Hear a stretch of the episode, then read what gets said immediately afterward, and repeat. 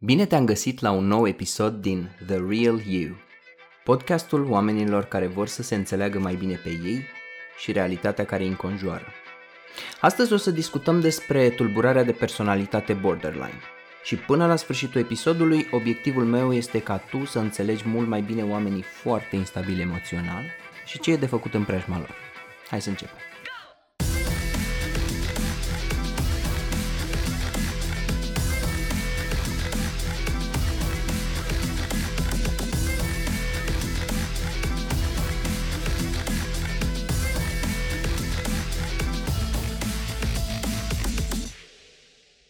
Am ales să fac o serie de episoade despre tulburările de personalitate. Și asta pentru că de câte ori am avut discuții din astea informale cu oameni care nu erau psihologi de profesie și nu cunoșteau subiectul, oamenii s-au arătat de-a dreptul fascinați de ceea ce discutam cu ei și, mult mai mult de atâta, mi-au spus că asta i-a ajutat să înțeleagă pe oamenii din jur mai bine. De regulă un coleg sau o colegă de serviciu, dar în unele cazuri chiar pe partenerul de cuplu sau chiar pe cineva din familie. Așadar, ce e aia o tulburare de personalitate? Ei bine, în primul rând e bine să facem distinția între boală mentală și tulburare de personalitate, pentru că nu sunt unul și același lucru. Eu le-am mai numit și coloraturi foarte puternice ale personalității.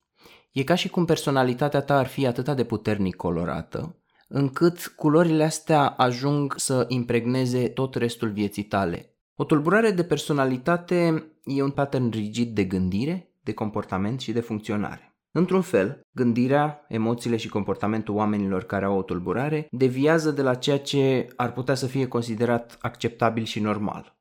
Tulburările de personalitate încep să înflorească în perioada adolescenței și aduc cu ele dificultăți semnificative și pe termen lung, mai ales în relațiile cu ceilalți oameni și în general, în felul în care funcționezi în societate, dar și o cantitate destul de mare de disconfort subiectiv, mai ales pe partea emoțională. Vom concentra primele episoade în jurul tulburărilor din clusterul B. Clusterul B e o grupare de tulburări de personalitate dramatice, emoționale și instabile, cum ar fi tulburarea borderline, se mai numește și instabilul emoțional, tulburarea histrionică, pe englezește se mai spune și drama queen, tulburarea antisocială, care nu se referă la socializare, ci la ceea ce în trecut se numea psihopat, și tulburarea narcisică. Narcis fiind omul care s-a îndrăgostit de propria lui imagine, de propria lui reflecție în apă. Cuvântul cheie care ar caracteriza cel mai bine tulburarea de personalitate borderline este instabilitatea. Instabilitate în starea de spirit, instabilitate în relații, instabilitate în imaginea de sine, în felul cum mă percep eu pe mine, instabilitate în comportament și chiar și în preferințe și gusturi. Borderline include accese de furie și dificultăți foarte mari în autoreglarea emoțiilor. Mai include și eforturi supraomenești de a evita respingerea și abandonul real sau imaginar. Această tulburare afectează cam 1% din populația generală. E o tulburare, din păcate, foarte puțin înțeleasă și foarte stigmatizată. Ca să înțelegeți mai bine când vine vorba, de exemplu, de tulburarea bipolară, vedete precum Mariah Carey, Demi Lovato, Mel Gibson și Stephen Fry au avut curajul să facă un pas în față și să vorbească deschis despre faptul că sunt afectați de tulburare bipolară. În schimb, despre borderline nu prea vorbește nimeni. Există speculații cum că ar exista personaje cum ar fi Courtney Love, Britney Spears sau Amy Winehouse, Dumnezeu să o ierte. Însă speculațiile astea sunt bazate pe mostre de comportament cunoscute public. Mi se pare chiar ciudat că vorbesc despre celebrități pentru că e un subiect care nu mă preocupă chiar deloc. N-am mai citit revista Bravo din clasa 6 nici nu știu dacă mai există. Oamenii cu borderline pot să fie unii dintre cei mai simpatici și cei mai carismatici oameni, până la primul trigger.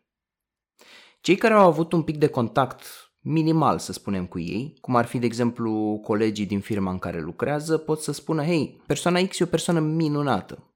În schimb, cei care au trăit cu ei pot să spună, mhm, ar trebui să-l vezi acasă.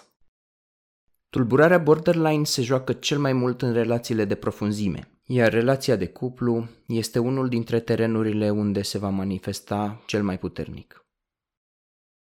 Odată ce a apărut triggerul, adică scânteia care aprinde butoiul cu pulbere, fie el un trigger real sau imaginar, emoțiile escalează de la 0 la 100 într-o milisecundă și sunt foarte greu de gestionat. E ca și cum o altă persoană iese brusc la suprafață, iar acea latură care iese la suprafață nu e una de care ei să fie mândri ulterior. Motiv pentru care borderii au mai fost asemănați pe alocuri și cu personalitățile multiple, însă nu este vorba despre același lucru. Acum, triggerul sau scânteia care aprinde gazul poate să fie, de exemplu, lipsa de respect a cuiva sau respingerea primită din partea cuiva. Un foarte mare trigger e și nedreptatea, atunci când nu ești auzit, când ești înțeles greșit sau tratat nedrept. Poate să fie și pierderea controlului, poate să fie și eșecul sau umilința suferită, iar uneori o simplă privire poate să fie de ajuns, așa că nu se știe niciodată cu siguranță ce va fi data viitoare. Tulburarea borderline nu e nimic altceva decât un mecanism extrem de coping față de trauma complexă. Un subiect despre care o să discutăm pe larg în acest podcast. Are la bază, drept nucleu, rana abandonului, care poate să fie abandon emoțional, adică părinții erau acolo, dar doar fizic, nu erau și disponibili emoțional. Așadar, dacă mergi la medicul psihiatru, el o să caute câteva caracteristici cheie, pe care o să le enumăr aici și am să le explic pe fiecare în parte. În primul rând o să se uite după o imagine de sine instabilă, o stimă de sine scăzută, o identitate bazată pe rușine în cea mai adâncă partea ei. Chiar dacă în exterior oamenii nu lasă să se vadă nimic de genul ăsta, în interior, oamenii cu tulburare borderline se simt inferiori și pe alocuri goi pe dinăuntru. Goliciunea asta interioară este diferită de vidul interior pe care îl simt oamenii care sunt în depresie profundă. Atunci când greșesc cu ceva, sunt foarte autocritici și super duri cu ei. În cazuri extreme, vor intra în relații abuzive și îl vor lăsa pe celălalt să-i abuzeze, crezând că și-o merită. Cam atâta de jos poate să meargă stima lor de sine. Alții vor încerca să supracompenseze chestia asta încercând să dovedească sau să pară că sunt mai buni decât ceilalți. Așadar, imaginea de sine instabilă înseamnă că poți să schimbe felul cum se văd într-o milisecundă. Astăzi te simți bine cu tine însuți. Mâine, când te trezești, te urăști pe tine. Schimbi de la un moment dat la altul interesele, îți schimbi hobby-urile, lucrurile care te fascinează și pe care le urmărești. Practic nu știu cine sunt cu adevărat în interior, la ce sunt bun, ce cred cu adevărat. Din cauza asta se poate întâmpla ca unii dintre ei să schimbe des culoarea părului, aspectul vestimentar, iar uneori chiar și numele. În al doilea rând avem lumea emoțională, care este din nou extrem de instabilă. Pot trece de la furios la trist, la vesel, în aceeași oră. Acesta este un lucru pe care nu îl vezi în celelalte tulburări de personalitate. În tulburarea bipolară, de exemplu, ai doar cele două polarități, mania și depresia. Și chiar și când ciclarea între cele două polarități este rapidă, nu e totuși atât de rapidă. În borderline ai și anxietate, ai și frică, urmat poate de depresie și apoi de furie. Iar toate sunt exprimate foarte puternic. Mă simt trist? O să mă duc în abisurile tristeții. Mă simt furios? Apoi o să exprim la 120% din intensitatea pe care o cunoști. Și ceilalți oameni au probleme cu gestionarea furiei, însă o vor exprima pe undeva pe la vreo 60% să zicem, în rest va exista cealaltă tendință în personalitatea lor să fie împăciuitori și diplomați și să evite conflictul. Bineînțeles, există la celălalt capăt al spectrului și oameni care sunt incapabili să își exteriorizeze sentimentele. Însă la borderline, odată ce a apărut triggerul, este foarte greu să-i opui rezistență. E ca și cum vine peste tine un val puternic de tsunami, o chestie foarte greu de controlat și nu se pot opri. Astfel, bineînțeles că ajung să facă lucruri care îi afectează și îi rănesc pe cei din jur și pe ei înșiși. Asta e partea de acting out, când acționezi în exterior. Acționează impulsiv, iar mai apoi pot să ajungă să regrete amarnic ceea ce au făcut. Iar asta poate să aducă și mai multă ură față de propria persoană.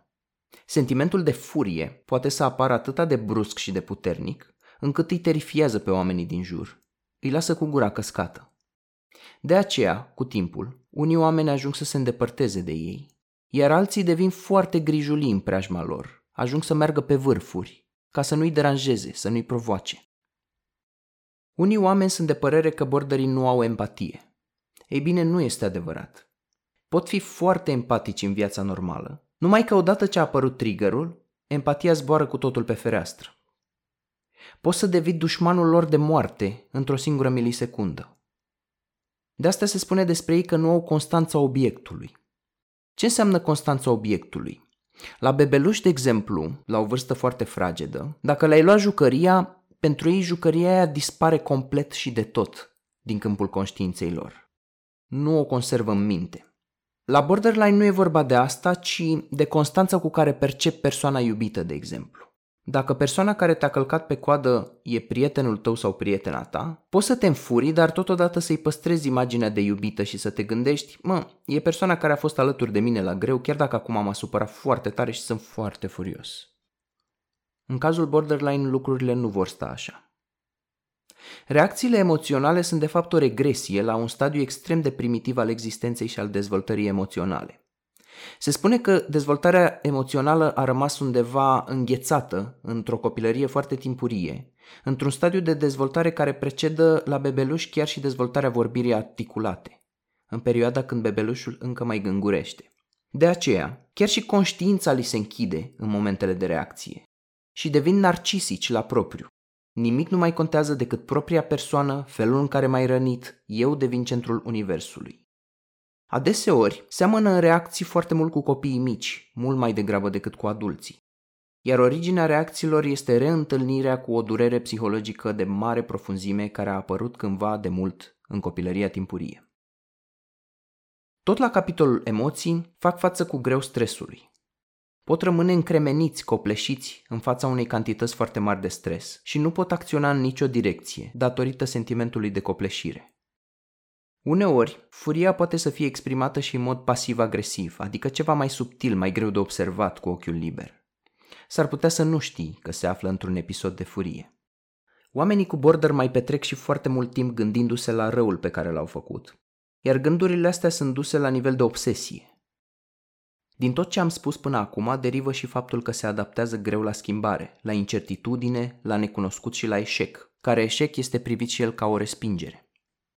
În esență, triggerele provoacă de fapt o descărcare a emoțiilor puternice. Odată ce s-au declanșat, își pierd repede speranța. Care mai e sensul? Închipuieți cât de frustrant trebuie să fie să nu îți poți controla reacțiile emoționale. Aproape deloc. Mai departe, ajungem la capitolul comportament, unde găsim impulsivitate și autodistrugere. Când spun autodistrugere, nu mă refer doar la dependență de substanțe, care e extrem de frecventă, ci și la comportamente de mare risc. Toate apar ca o tentativă de a-și regla emoțiile. Drogurile și alcoolul apar foarte frecvent ca mecanism de coping, doar că problema cu ele, pe care o știm cu toții, este că ajung în ultimă instanță să alimenteze problema pe care păreau să o rezolve atunci când le-a descoperit persoana, pentru că se instalează adicția. La comportamentele de risc intră, de exemplu, condusul în condiții de nesiguranță și cu viteză, poate sub influența substanțelor, sexul neprotejat, jocurile de noroc, cheltuirea impulsivă a banilor, chiar dacă știu că urmează să intre în datorii. Practic, comportamentul ajunge adeseori să nu se mai ghideze după logică, ci după ceea ce mă face pe mine să mă simt bine în momentul ăsta. Asta e practic definiția impulsivității. Cedez impulsului.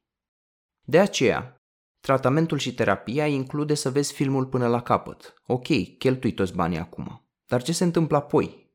Care sunt consecințele? Cum o să fie următoarele zile și următoarele luni dacă fac chestia asta? Tot aici vine și tendința de acting in, de direcționare în interior a comportamentului. Uneori, descărcarea emoțională nu se face pe ceilalți, ci pe propria persoană. Pentru că există și tendințele de ură față de sine despre care vorbeam mai devreme, apare o atitudine de tip cum pot să mă pedepsesc pe mine fără să mă autodistrug? Iar dacă mă distrug, oricum, cui pasă? De aceea flirtează foarte mult cu comportamente și idei de suicid. Uneori, tentativele de suicid sunt strigăte disperate după ajutor. Alteori, stima de sine e la cote atâta de joase, încât practic ajung să-mi doresc eliminarea propriei mele persoane de pe lumea asta. În relație cu abandonul pot spune, dacă mă părăsești, o să-mi iau viața. Drept reacție, majoritatea oamenilor vor veni și vor încerca să-i liniștească. Ajung pe alocuri să aibă comportamente de autorănire, cum ar fi, de exemplu, tăiatul cu lama. Acum 12 ani, când lucram în Marea Britanie la o linie de intervenție de noapte, mi s-a spus că urmează să vină la noi în cabinet cineva care s-a tăiat.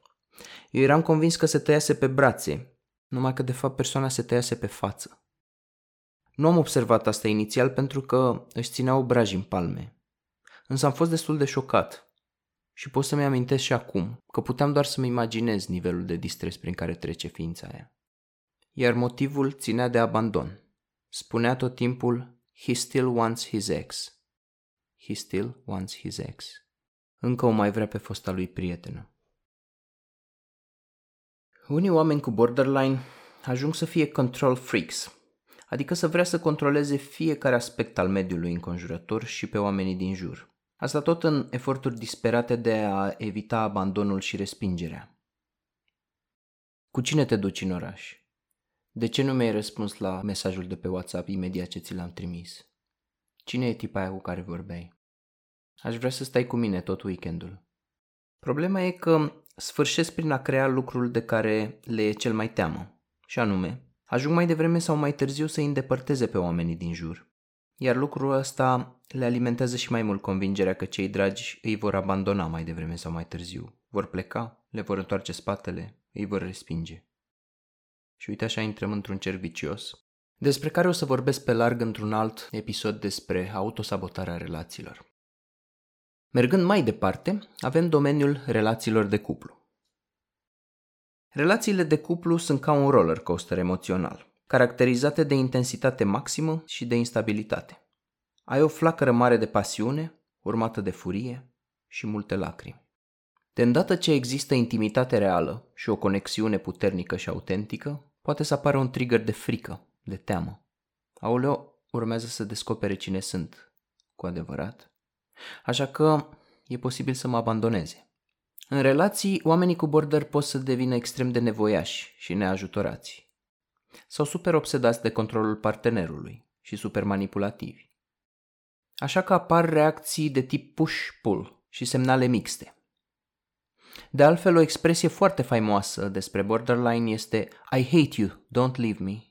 Se poate oscila între mesaje de tip te iubesc, nu pot să trăiesc fără tine și pleacă de aici, mă sufoci, lasă-mă în pace, nu te mai suport. Și toate astea sunt alimentate și de schimbări radicale de stare emoțională. În border, oamenii pot să devină foarte atașați, ajung să se agațe tare de persoana cu care sunt, să-și idealizeze partenerul, să-l pună pe un piedestal. Își pun inima pe tavă în fața lor, iar apoi, ca să primească dovada iubirii, vor ca persoana să le fie alături 24 de ore din 24, 7 zile într-o săptămână și 365 de zile într-un an. Dacă petrec timp cu prietenii sau dacă îl vezi pe partener că vorbește cu o persoană de sex opus, sar imediat la concluzia extremă că mm, nu-i de bine, flirtează, te va părăsi, nu mai vrea să fie cu mine. Așa că intri în competiție cu hobby-urile omului, cu jobul, poate chiar și cu copiii. Îmi amintesc că într-una dintre relațiile de cuplu pe care le-am avut, la un moment dat am luat împreună decizia să luăm o pisică. Și prietena mi-a spus, auzi, dar te rog eu mult, atunci când aducem pisica acasă, o să te rog să nu te concentrezi doar pe ea și să canalizezi toată dragostea înspre pisică și să nu te mai concentrezi pe mine. Or, atunci când intri în competiție cu o pisică pentru atenție, sau chiar cu copiii tăi, pentru că până la urmă și animalul de companie e un surogat de copil într-un cuplu, e clar că avem o problemă. Uneori pleacă de la premiza, oricum persoana asta o să mă părăsească. O să plece, sigur o să-mi facă ceva nașpa. Așa că vor da o interpretare negativă tuturor lucrurilor pe care le face. O să-i testeze limitele, iar dacă se poartă frumos drept consecință o să spună, hm, oare de ce să o fi purtând atât de frumos cu mine? Sigur vrea ceva de la mine. În orice caz, tema de abandon este acolo. E o temă centrală. Aproape că se pregătesc în fiecare zi pentru abandon. Hai să vedem acum ce alte probleme mai apar care coincid cu tulburarea de personalitate borderline. E ușor de imaginat cum oamenii care trec prin tot ce am descris până acum pot să dezvolte și depresie sau anxietate sau paranoia sau tulburări de alimentație cum sunt bulimia și anorexia. În cazul depresiei, de exemplu, pentru că fac multe lucruri pe care le regretă, își promit ulterior că nu vor mai face acele lucruri. Până la următorul trigger. Apoi, când se puși față în față cu imposibilitatea de a-și controla impulsurile, apar gânduri de genul la ce naiba să mă mai obosesc? Oricum nimic n-are sens, oricum nu am ce să fac, oricum n-am niciun fel de speranță. Și poate să fie extrem de descurajant să simți că nu ai control asupra ta. Puși față în față cu stresori majori de viață, oamenii pot dezvolta paranoia, chiar și simptome psihotice, ca și cum s-au desprins parțial de realitate. Iată ce e important să știm, dincolo de stigmă și de stereotipuri. Oamenii cu borderline pot să fie oameni foarte faini, oameni de viață, creativi, plini de compasiune și de empatie. Pentru că ei trec printr-o paletă întreagă de emoții și reacții, pot să înțeleagă și emoțiile altora și să empatizeze cu ei în momente limită. Intensitatea despre care vorbeam mai devreme poate să fie foarte fun. De asemenea, există în mod neoficial o bârfă că sexul este foarte intens. Nu o să ai parte de o experiență liniară și extrem de plictisitoare, cum ni s-a întâmplat unora dintre noi cu anumiți parteneri. Și mai important de atât, este să terminăm cu stigma pe care o asociem tulburării. Atunci când am făcut practică la Spitalul Obregea, în ambulator, venise o tânără cu tentativă de suicid, care plângea și o vedeam că e în distres foarte mare, în mod evident. Acum, psihiatrii și asistentele arătau deja semne de plictiseală, pentru că ei oricum sunt desensibilizați la suferința umană și văd foarte multe cazuri de comportamente din toate felurile. Însă totuși m-a frapat comportamentul lor de tip E, a vrut să-și ia viață, e, o fi vreo bordăriță. Eu, eu cred că o face demonstrativ. Hai frate, când vrei să te sinucizi, îți iese. Ce e asta? Era atitudinea doctoriței, care trebuie să vă spun sincer că m-a super frapat. Apropo de dictonul când vrei să te sinucizi, îți iese, uitați-vă un pic pe internet și o să descoperiți că foarte mulți oameni au rămas cu sechele de la tentative nereușite de suicid. Pentru că nu e ca în filme, în primul rând. Și în al doilea rând, orice tentativă de suicid trebuie luată în serios. Așadar, dacă ai pe cineva în apropiere care se confruntă cu BPD, Borderline Personality Disorder, trebuie să știi câteva lucruri. În primul rând, abuzul este real. Vei suferi o formă sau alta de abuz, mai ales dacă ești partener de cuplu. Vorbim despre abuz verbal, abuz emoțional, abuz psihologic și adeseori abuz fizic, respectiv violență domestică. Atunci când îi vei călca pe coadă, te vor pedepsi. E posibil să nu ai nici cea mai vagă idee ce ai făcut, însă iadul se va dezlănțui oricum. Ori te vor face pe tine să plătești pentru ceea ce ai făcut, ori își vor face lor rău, în așa fel încât să fii și tu afectat. E posibil să distrugă lucruri, să te atace fizic, să țipe și să urle. E posibil să auzi unele dintre cele mai crude replici pe care nu le-ai auzit vreodată în viața ta. Și ca o paranteză, închipuieți aici că unii oameni au avut părinți cu borderline și au auzit din gura lor unele dintre cele mai crunte și cumplite lucruri pe care poți să îi le adresezi unui om. Și adaugă la chestia asta faptul că un copil de mai puțin de șapte ani nu are factor critic și nu poate să construiască singur argumente complexe împotriva lucrurilor care vin de la părinți. Închipuiesc ce efect au chestiile astea asupra încrederii în sine a copilului respectiv. Și închipuiesc că suntem înconjurați de destui oameni care au trecut prin asta. Din păcate, există mulți oameni cu borderline care nu sunt conștienți deloc de răul pe care ți-l fac și alții care nu își asumă responsabilitatea pentru ce ți-au făcut și pentru consecințele comportamentului lor. E posibil să nu aibă nici cea mai vagă idee cum să oprească comportamentul abuziv și nici să nu vrea.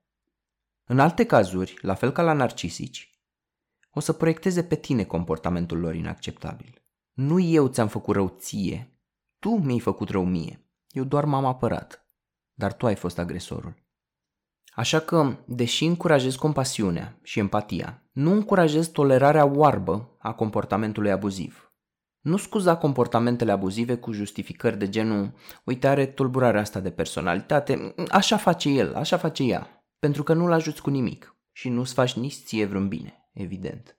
De altfel, am fost plăcut surprins să văd că pe un grup de suport de pe Facebook, care se numește Beautiful Borderline Personality Support Group, pe care îl urmăresc de vreun an și jumătate ca să înțeleg mai bine tulburarea borderline, cum o tipă povestea ceva de genul m-am supărat pe iubitul meu, i-am dat foc la haine, i-am tăiat cravatele și așa mai departe. Iar oamenii din grup, care erau alți oameni care suferă de BPD la rândul lor, au sărit și au spus nu, nu îți folosi tulburarea de personalitate drept justificare pentru comportament complet inacceptabil. Încearcă să duci persoana la terapie. Terapia este intensă, e de lungă durată și de profunzime. O să fie foarte mult de muncă. Include și sesiuni de grup în care se practică relaționarea cu alte persoane. E la fel de important să setezi limite, dar mai ales să lupți pentru menținerea acestor limite. Trebuie să comunici cu fermitate ce e inacceptabil și ce e acceptabil, în mod coerent și să-ți păstrezi consecvența față de limitele pe care le setezi și le menții.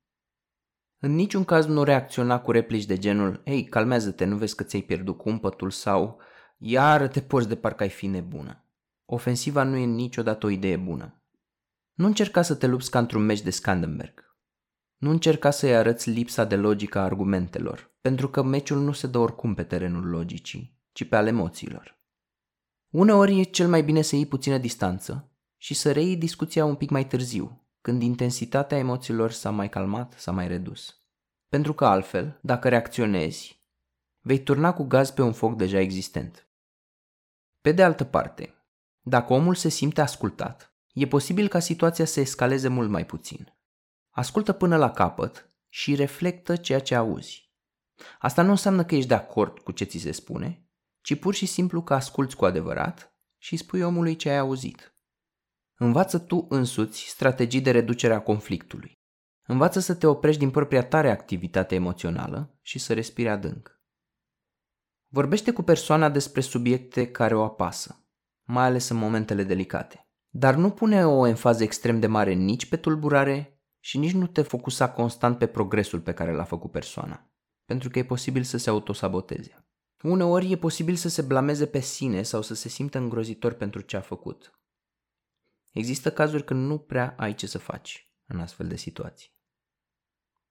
Foarte important, toate tentativele de suicid sau de automutilare trebuie luate în serios. Dacă s-a rănit fizic, va fi nevoie să ai la îndemână mereu un număr de telefon unde poți să suni pentru o intervenție de urgență e nevoie să ai foarte multă grijă de tine. Poate să fie epuizant, să fie nevoie să-ți păstrezi calmul și foarte puțini oameni pot să aibă rezervele de empatie ca să ofere tot suportul de care e nevoie pe alocuri. De aceea e bine să ai în jurul tău un grup de suport. Prieteni, poate un terapeut, un preot, cineva care să te poată susține. În unele cazuri, și cu asta o să supăr pe aproape toată lumea, s-ar putea să fie cel mai bine să pleci, pentru că s-ar putea ca tu însuți să fii atât de jos cu moralul, cu energia, cu psihicul, încât pur și simplu să nu mai ai resursele necesare cu care să faci lucrurile pe care ți le-am descris mai sus. Și să ai mult mai mare nevoie să te eliberezi și să ai mare, mare grijă de tine. Mulți oameni întreabă, se va vindeca vreodată complet?